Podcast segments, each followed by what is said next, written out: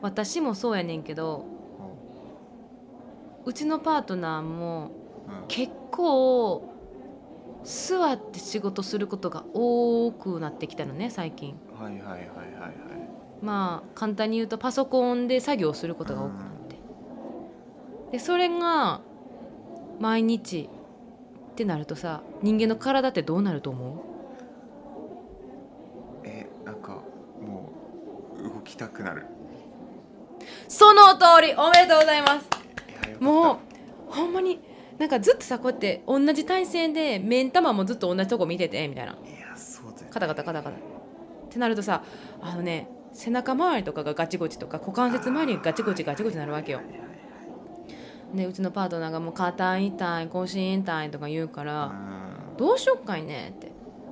なんか対策しやなあかんねって考えたところですねんおうえここ最近毎週日曜日うんやっていることがありましてそれがなんとハイキングうえーハイハイキングって何てか あ上って言ったくせしていやいやごめんじゃあいやハイキングってさよく聞くけどさ、ハイキングって結局あれうんうんなんなん、ウォーキングとは違うなんか私の思うハイキングを言うとお自然の中で歩くことうがハイキングだと思なんかもうリュック背負ってはいはいはい装備のいい靴履いてうん歩くことあめっちゃ本格的散歩みたいな感じなんだそう本格的散歩へよえでちゃんとお弁当っていうかお昼ご飯も持ってってあーいいねで森の中で食べるピクニックだそうそうそうピクニックもするみたいなうわいいな感じでねいいでしょでおあのねちょっと意外に思われる方も多いと思うねんけどうおうパリから出ると結構ね自然があるんよへえ森があったりだとかなんか岩山ゴロゴロなところがあったりだとかあーはだからそのパリから1時間1時間半ぐらい電車乗ったら結構そういう歩ける場所森で歩ける場所結構あるんよーはーうーんほんでな私らそのずっとデスクワークしてるといえども結構なんやろフィジカルは上の方やねあ運動してる方やねんなーうんほやからそんな3キロとかではありまへんようんうんおこの前は2 2キロ歩きました二十二キロ想像以上だったわ今本当おー大体すごいなまあお昼休憩含めて6時間7時間ぐらい歩いてたかなえー、すごいねで5万歩やったかな4万歩やったかなそれね毎週やってんのそうやばそうすげえなめっちゃ健康的やろめっちゃ健康的やなそれはでめっちゃおすすめやでへやっぱりその何がええかっていうとその距離じゃないのよりあー2 2キロっていうじゃなくて森の中であー2 2キロが大切なんですよなるほどあの街の中で2 2キロはちょっとしんどいもうマニフェストみたいな喋り方するもんなすごいよもう今圧がすごかったそうあの街の中での2 2キロとは違うんですやはりですねその森でその森林の木々たちの酸素を私は吸ってあそのエネルギーをその木の葉からだけではなくその地面の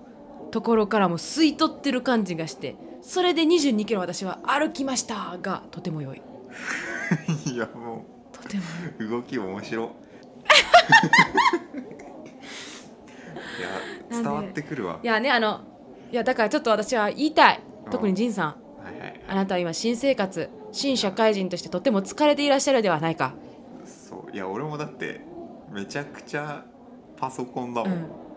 ほんでしょうんわかりません東京には自然というものがあるのか私はあの関西人なのでちょっと存じかねます がぜひとも緑のあるところに行って2 2キロ歩きなさいとは言いませんがいっぱい酸素をもろてくださいそうやなそれであなたの体は軽くなるでしょ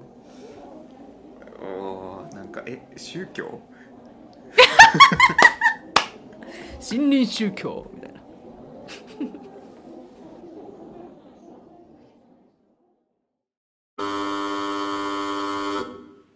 ただいまよりゲラテイナーによるあなたは遠かったをお届けいたします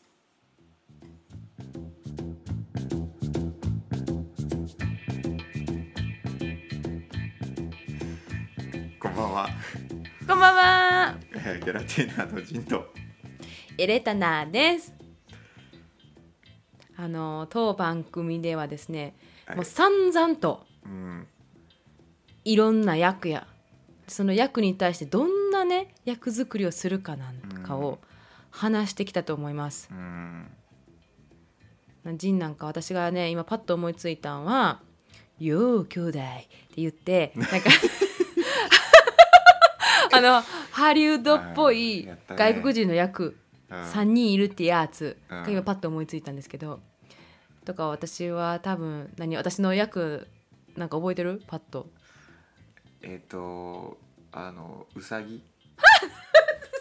でそれウサギしかもバレエの役 やんバレエのしかも4歳の時のやったやつやん印印象に残ってたなそれかなあそうですか、はい、まあそうですかまあそんなね役をいろいろお話ししてきたわけですけれども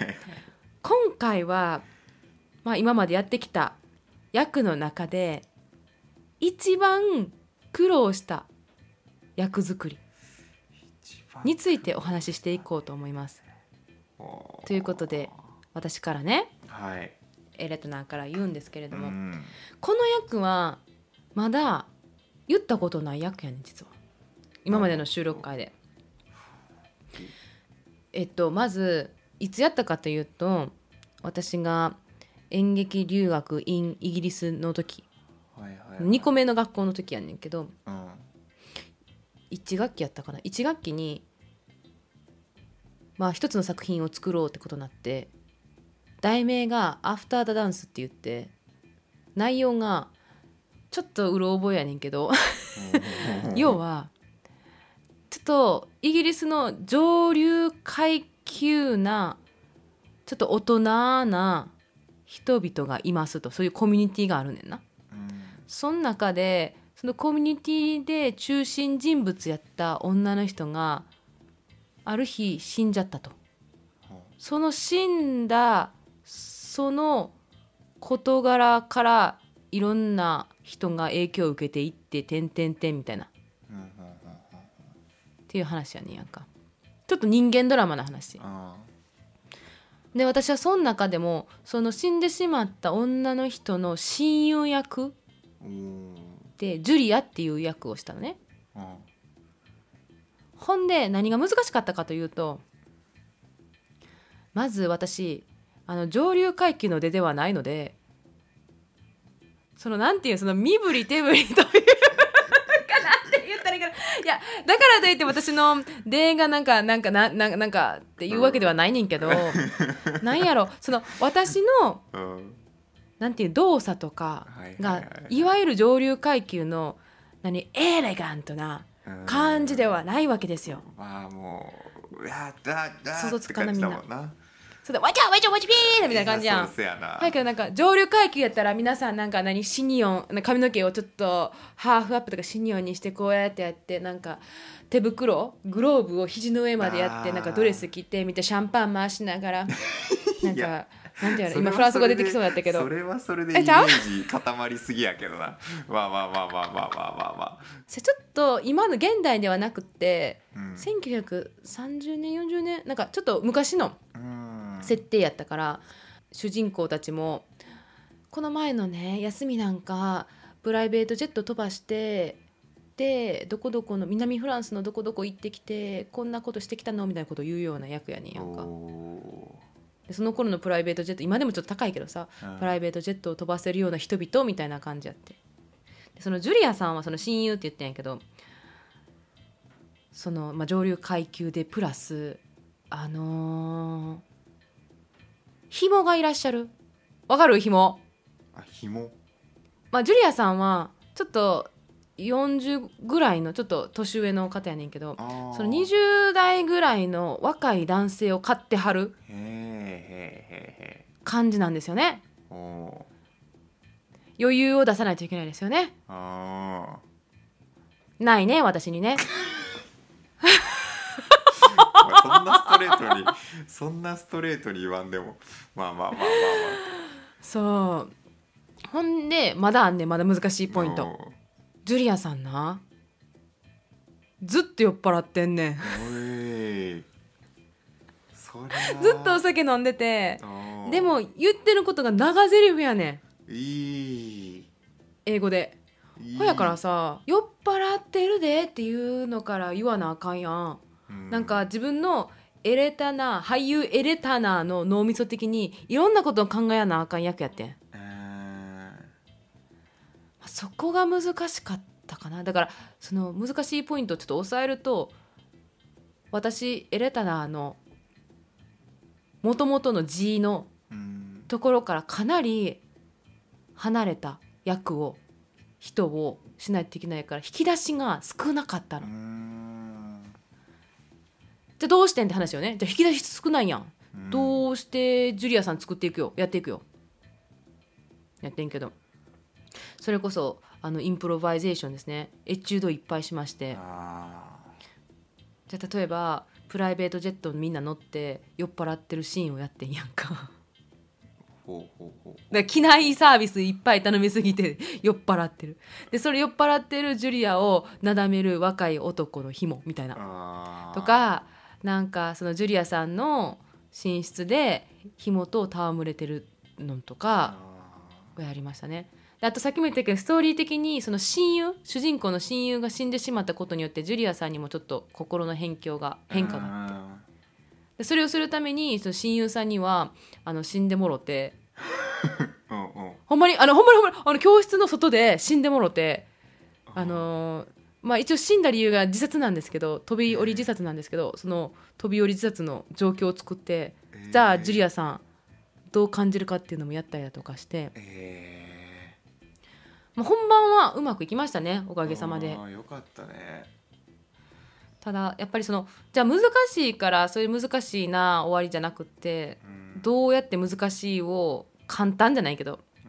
んうん難しさを薄めていくかっていうことを学べた役でもあったんでまあ思い出深い役やったなとは思いますね。なるほど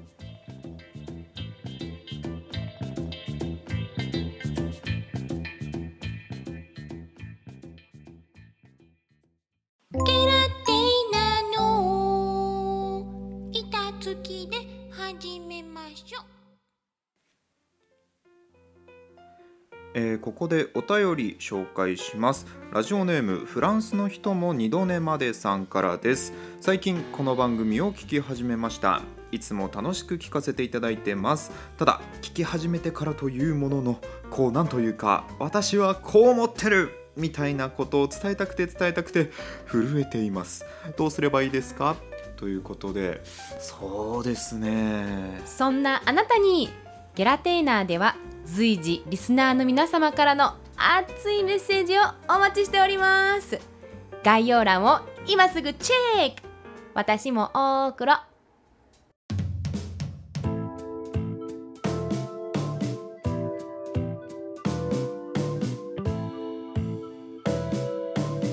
ゲラテイナーの板付きで始めましょう。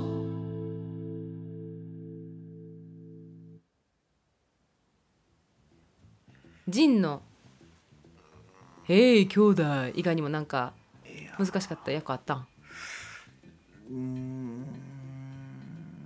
いやいろいろ考えたけど一番一番ってなるとなうん一番ってなるとなかなか難しいけどなんだろうなつまずいたなつまずいたのはあの公演できなかったこの間の役あー去年末やったっけそう昨年末に舞台には上がれなかったあの役はうんうんほんと結構ずっとつかめなかったねうんうーんそうなんやそうでもなんかそれは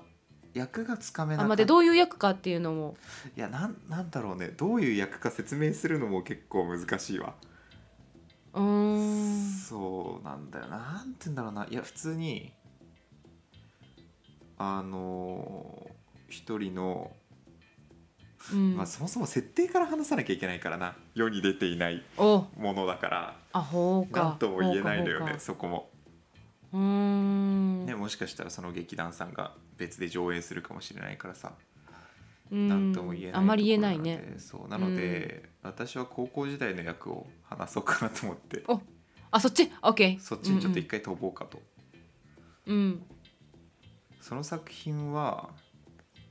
自分が人生で1番目か2番目くらいに長く演じた役で長くってその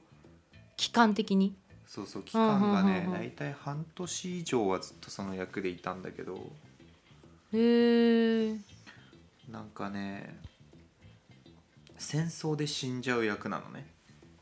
自分おおが。いえもう重いねうん、で息子がいうてん、妻がいて、息子と妻を残して死んじゃうのよ。えー、悲しいでも俺その時高校1年生とかで、うん、自分の息子が先輩なのよ息お子おのな息るほ子ど役の人がねうんうんでまあそのいろいろ複雑なわけね戦争のこともようわからんし、うんうん戦争で死ぬっうんていう感覚もわからんうんうんうし、んでちゃんとなんかその捕虜にされるっていうシーンとかもあるからへー結構がっつりでなんか叩かれたりもするの蹴られたり叩かれたりもして。えがっつりりっていう感じででも、うんうん回想シーンみたいなので息子とも絡むシーンがあったりとかうん、へえ息子に対してなんかこう手紙書いたりすんのよへえ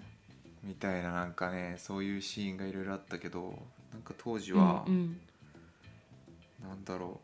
うわからないことがたくさんだったからうんうん役作りとしてはすごく苦労して自分が知ってる父親って自分の父親だけやんそうやんなうんそのちゃんとは知ってるのは。ででも自分の父親生きてるし、うん戦争行って亡くなってもないしとかうんじゃあ父親側から見て息子ってどうなんだろうとかうんうんううなんかいろんなうんところ今までその中学卒業するまでには考えたことのなうい、んいろんな視点を考えた役だったからうんすごくこう大人としての一歩を踏み出した役で。うんで長いスパンであることもよりその苦労したエピソードに入る部分でほ長くなればなるほど、まあ、関係性もこうさ、先輩たちとかとの関係も良くなってきたりとかしたり、ううんうん作品としてもまあこう深みが出てきたりとかまあいろいろあるわけよ。そうなっていく中でやっぱ自分の演技のレベルもこう上がったりとかいろいろあるわけじゃん。そうねその変化みたいなところに悩まされたりもしたかな演出変わったりとかもさうんあったりさちょっとここのシーン変えるとかあるとさ新たな一面が出てきたりとかするわけでさ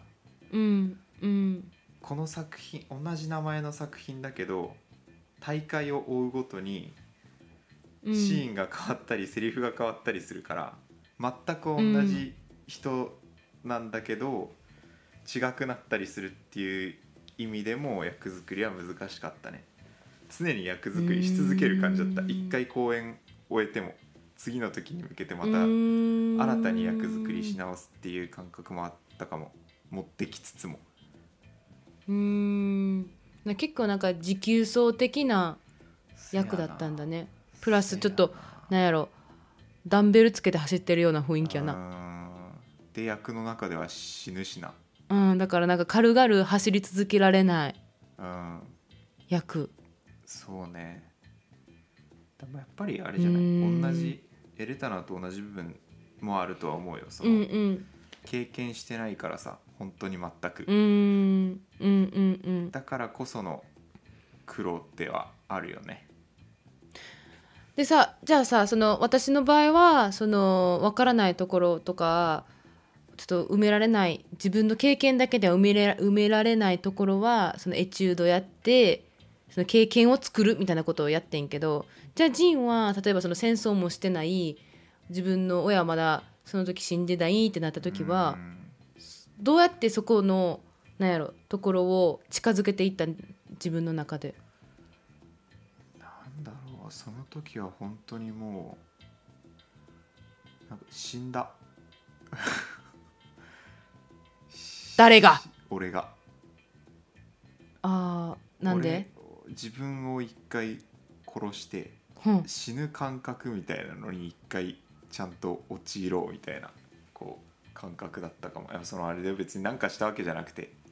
感覚的にあー実際にはあ実際にはそうそ自分で傷つけたりとかしなかったけそうそうそうそどうシンプルにこう自分を意識的に自分を一回殺してみた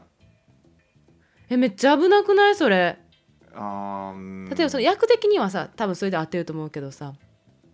ジンよジンのそそうねの個人的に今これからもジン一人として生き続けやなあかんやんそうねそうなんだよそこまで追い込んじゃったってことや ろそれがだから俺の高校3年間の演劇っていうものをまあ演劇を3年間やってて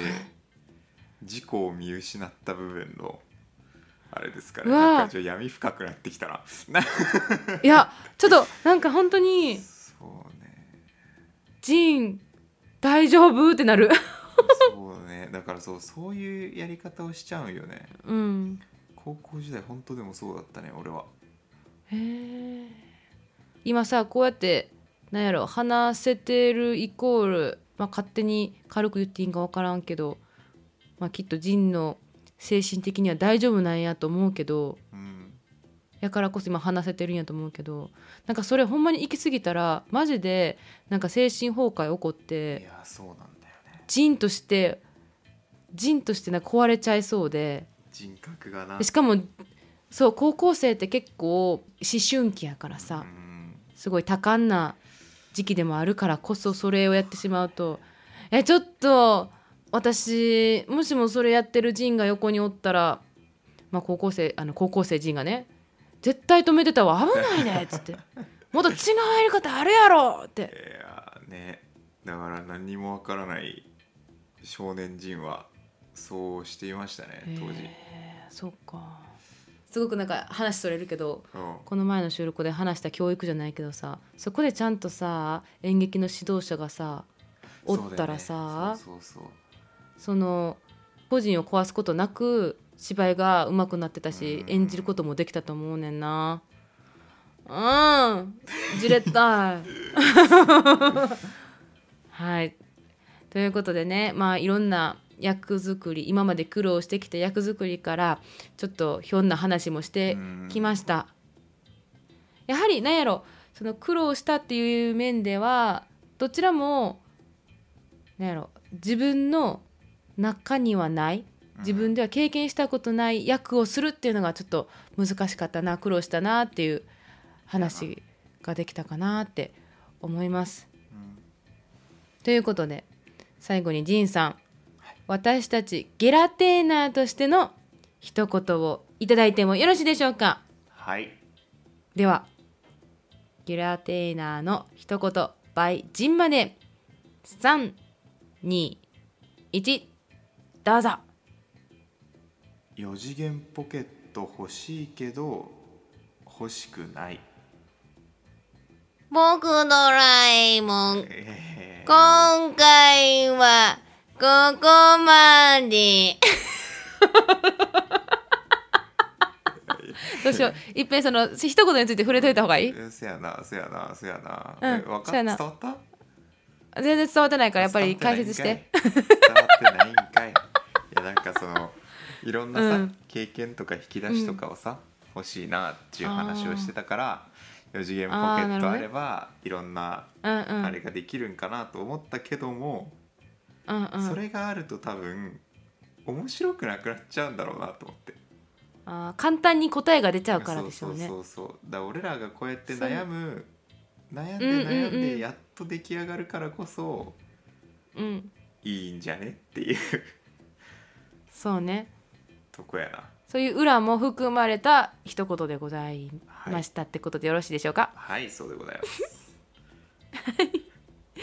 ということで、えー今こそ今回はここまででございまして、はい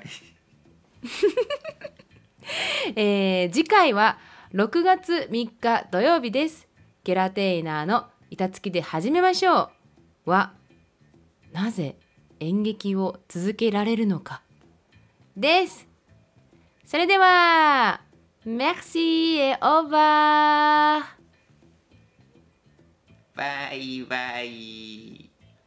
だからこれおいのび 太下手だろ今のはああ、下手言われてしもうだ。